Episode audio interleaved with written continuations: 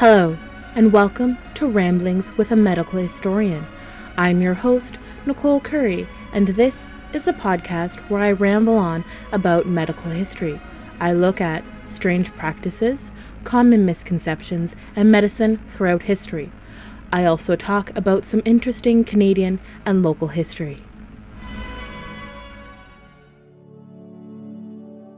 This is Season 2, Episode 4.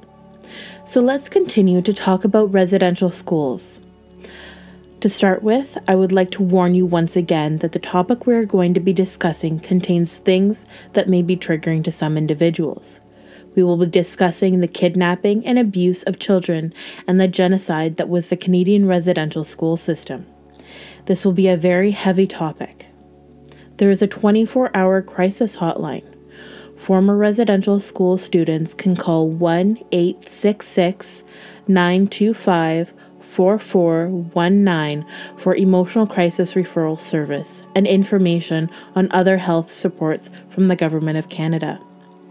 Indigenous peoples across Canada can also go to the Hope for Wellness helpline 24 hours a day, 7 days a week for counseling and crisis intervention. Call the toll free helpline at 1 855 242 3310 or connect to the online chat. I have put a link to the helplines in the show notes, as well as a link to more information to begin your learning journey and learn about the Indigenous peoples across Canada. Lastly, I would like to acknowledge that I am a settler I live between the Batchewana First Nations and the Garden River First Nation reserves on Robinson Huron Treaty Territory. The indigenous peoples of North America have been here for over 30,000 years. It behooves us to acknowledge and study indigenous history. Today, I will be discussing the Canadian Indian residential school system that has had great intergenerational impacts. We left off talking about the Indian Act that started the Canadian residential school system. So now we move on to the schools themselves and when they started. As Europeans first arrived in North America, Jesuit priests were not far behind. The priests began to move farther into the continent. Their goal was to find indigenous people across the world and convert them to Christianity. At first, they would travel throughout North America and convert and teach people along the way. Then they began to set up missions, usually near indigenous settlements or gathering places, like here in Sault Ste. Marie. These missions had the goal of teaching indigenous children and to show them the European way of life, because they believed everyone had to be converted to Christianity and also that European society, knowledge, and ways were the best. The missionaries had the idea of the other, in history, you can always see examples of othering. This is when a person or group sees differences as bad, scary, or lesser. So, this could be a group seeing another religion that is not theirs as lesser, or a different race, culture, language, beliefs, opinions, and so on. Therefore, from the start, they were always looking down on Indigenous peoples, their language, traditions, beliefs, and culture. This would obviously impact their interactions and teachings as well. They believed if they taught people when they were young, they would be more easily converted and able to join European society. They would try to convert the adults as well, since conversion was always their main objective. Historically, religious orders were in charge of education. It was not just the Catholics, but Protestant sects as well, like the Anglican Church. Therefore, when it came to the education of Indigenous peoples, the government left it in the hands of the churches.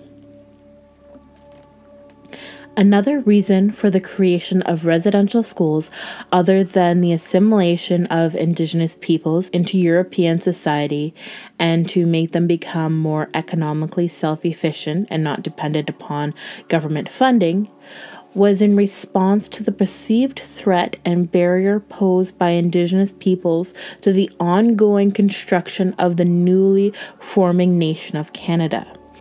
They developed a system that mimicked schools in the United States and in British colonies, where governments and colonial powers used large boarding style industrial schools to convert masses of Indigenous and poor children into Catholics and Protestants and turn them into good industrious workers. These schools were used in Ireland, South Africa, Australia, and New Zealand, as well in Sweden for indigenous Sami children as a way for new settlers to claim land traditionally occupied by indigenous peoples.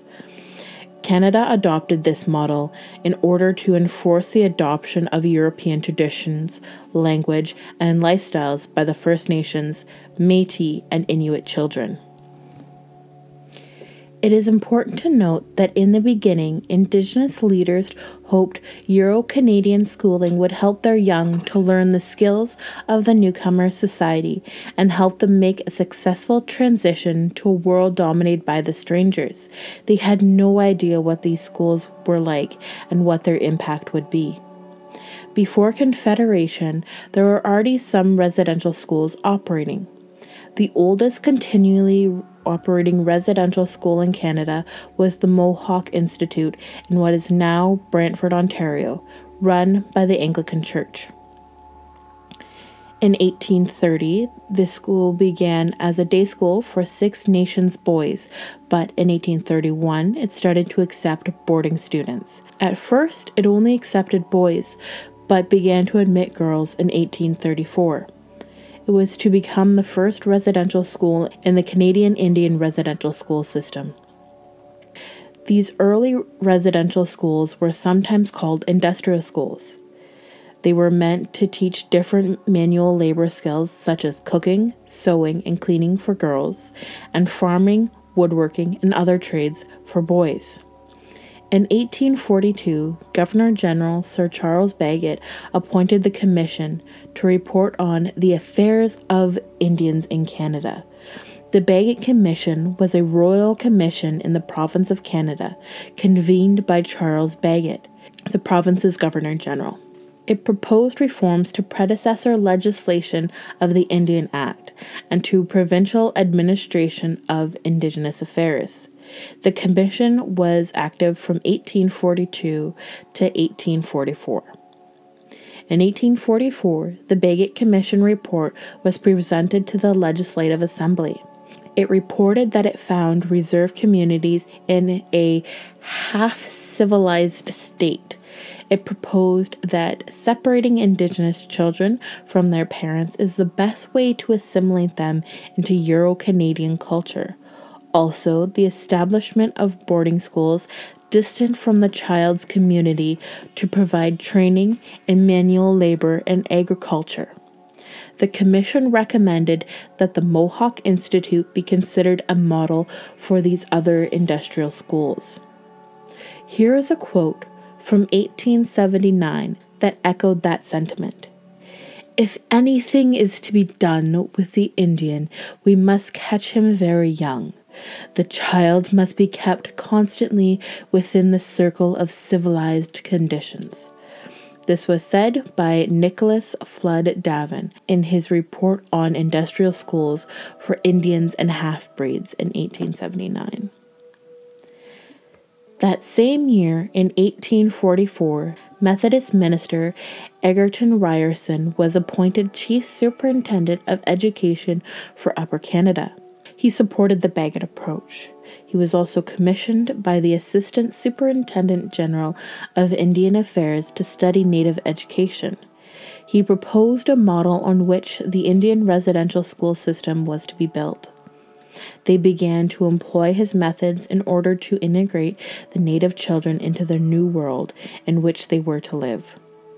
In 1861, St. Mary's Mission Indian Residential School Mission, and Presbyterian Coqualeetza Indian Residential School opened in Chilliwack. It was the first residential school in BC.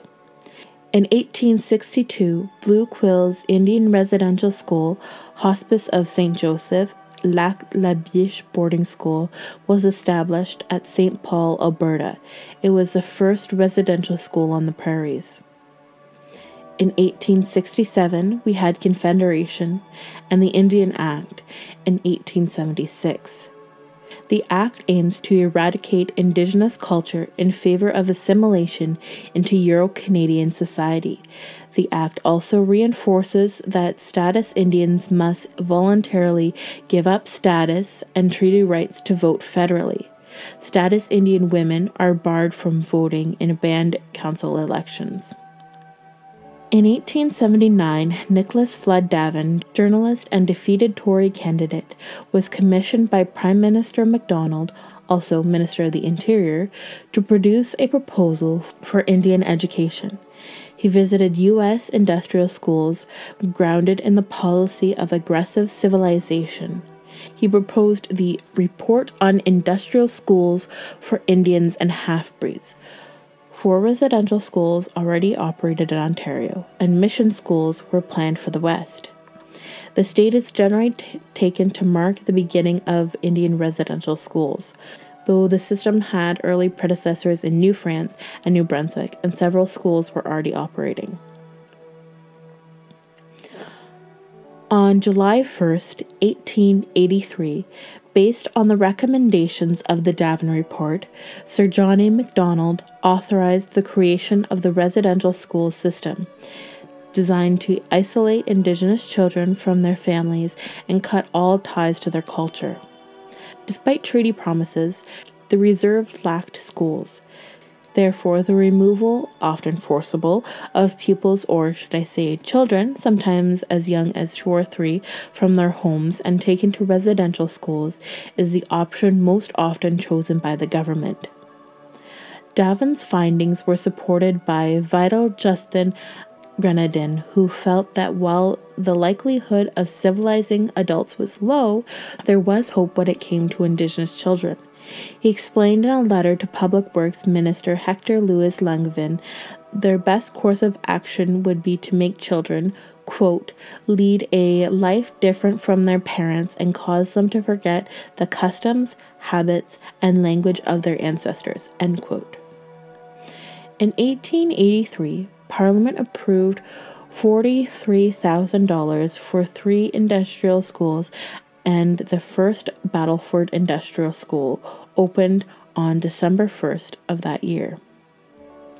By 1900, there were 61 schools in operation. On April 19, 1884, amendments to the Indian Act of 1876 were made to provide for the creation of residential schools, funded and operated by the Government of Canada and Roman Catholic, Anglican, Methodist, Presbyterian, and United Churches.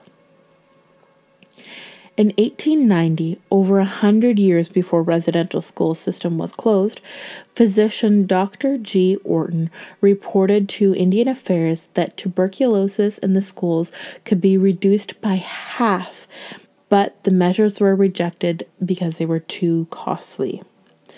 We will look at health in residential schools in a later episode, but this is the first time concerns were addressed, which was only about 10 years after the Canadian residential school system began, with the Indian Act followed by subsequent reports and then amendments that clearly stated the creation of residential schools.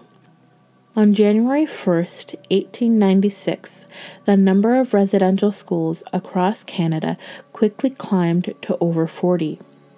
Each school was provided with an allowance per student, which led to overcrowding and an increase in illness within these institutions. Regulations were passed in 1892, giving control over daily school administration to churches. These churches were the Catholic, Anglican, Presbyterian, and Methodist churches. In 1925, the Methodists joined most Presbyterians and others to form the United Church, which continued to run the schools. In 1896, a program of studies was issued. It stressed the importance of replacing the children's native tongue with English. Children were forbidden to speak their native language, even to each other, and were punished for doing so. This continued to be the policy for life of the system. In 1904, Minister Sir Clifford Sifton announced the closure of industrial schools, the large urban institutions, in favor of boarding schools. They are closed over the next two decades. The government and the churches found it better to keep the children separated from their families so as not to compromise their education and reintroduce Indigenous teachings, beliefs, languages, or culture. I think we shall leave it off there for today. In the next episode, we can move into the 20th century and see what changes were happening then. I will be breaking up the residential school series with episodes on medical histories so that we have a break from these heavy episodes. I try and do a bunch of research for every episode, but this is a very hard and heavy topic to study, so I apologize that this series is so long and drawn out. But I would like to give you as in depth of a picture as I can rather than just doing a general gloss over of the topic. I hope you have learned something today, and if you would like to know more or see the sources that I have used for this episode, you can find them on my website that is linked in the show notes or episode description. If you have any questions, comments, or concerns, you can reach me at Ramblings with a Medical Historian on Facebook and Instagram or ramblings.mh at gmail.com. Follow me on my socials to stay up to date with the episodes. Thank you for listening, and remember, keep rambling on.